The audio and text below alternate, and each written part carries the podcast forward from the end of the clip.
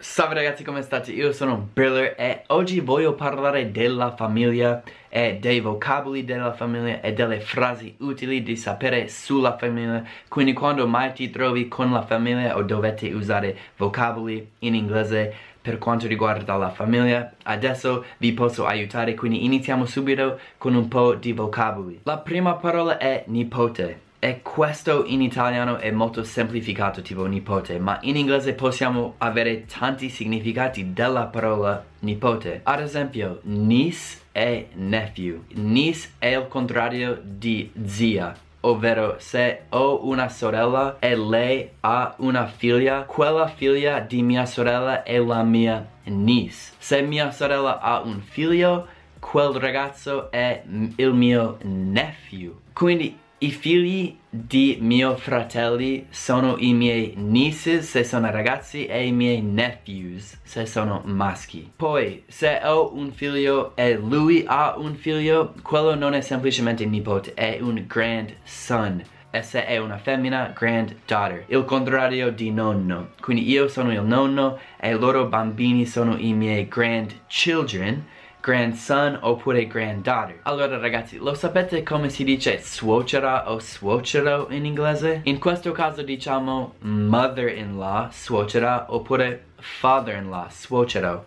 In-law vuol dire tipo nella legge perché tanto sono sposate quindi adesso nella legge è la mia madre in legge, suocera o il mio padre in legge, suocero. Mother-in-law, father-in-law. La stessa cosa vale per cognato o cognata, quindi con quella informazione come si direbbe cognato in inglese? La risposta è brother-in-law e cognata la risposta è sister-in-law. Quindi mia sorella si è appena sposata e adesso io ho un brother-in-law. Allora, continuando, abbiamo matrigna e patrigno. Questo è quando i tuoi genitori si sono lasciati e il papà si è messa con una nuova donna e viceversa. Quindi se mio papà si lascia e si mette con una donna nuova che non è mia mamma, lei è una step mother.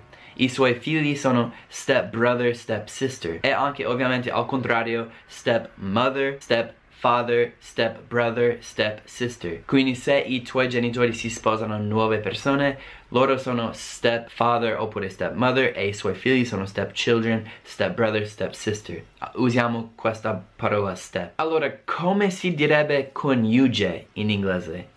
tipo uno sposo, una sposa. Beh, in inglese diciamo spouse. Scritto così per entrambi i sessi, maschio o femmina, diciamo spouse, tipo my spouse, però diciamo ovviamente anche wife and husband. Però il mio coniuge my spouse. Ok, finiti i vocaboli ragazzi, adesso andiamo a vedere qualche frase utile che dovreste sapere. Allora, in inglese come direste di quante persone è composta la tua famiglia? Pausate il video, pensateci. In inglese diremmo How many people are in your family? Quante persone ci sono nella tua famiglia? How many people are there? How many people are in your family? Nel caso mio ce ne sono cinque. There are five people in my family. Non diciamo we are five. Tipo in italiano si può dire tipo siamo in cinque. We do not say this in English. Diciamo there are five of us. Ci sono cinque di noi. There are five people in my family. There are five of us. Poi la seconda frase è hai fratelli o sorelle? In inglese possiamo chiedere do you have siblings? Siblings è un nome per dire fratelli e sorelle perché in italiano avete solo fratelli e sorelle quindi se chiedo ai fratelli intendo sia fratelli e sorelle ma in inglese se chiedi do you have brothers brothers non può intendere anche sisters quindi devi chiedere se hai siblings siblings vuol dire brothers and sisters fratelli tutti quanti in generale quindi do you have siblings e Ragazzi, allora, come direste ho una sorella maggiore e un gemello, che è il mio caso. In inglese diremmo I have an older sister and a twin brother, oppure una twin e basta. Quindi I have an older sister, sorella maggiore, oppure younger sister, diciamo semplicemente più vecchia o più giovane.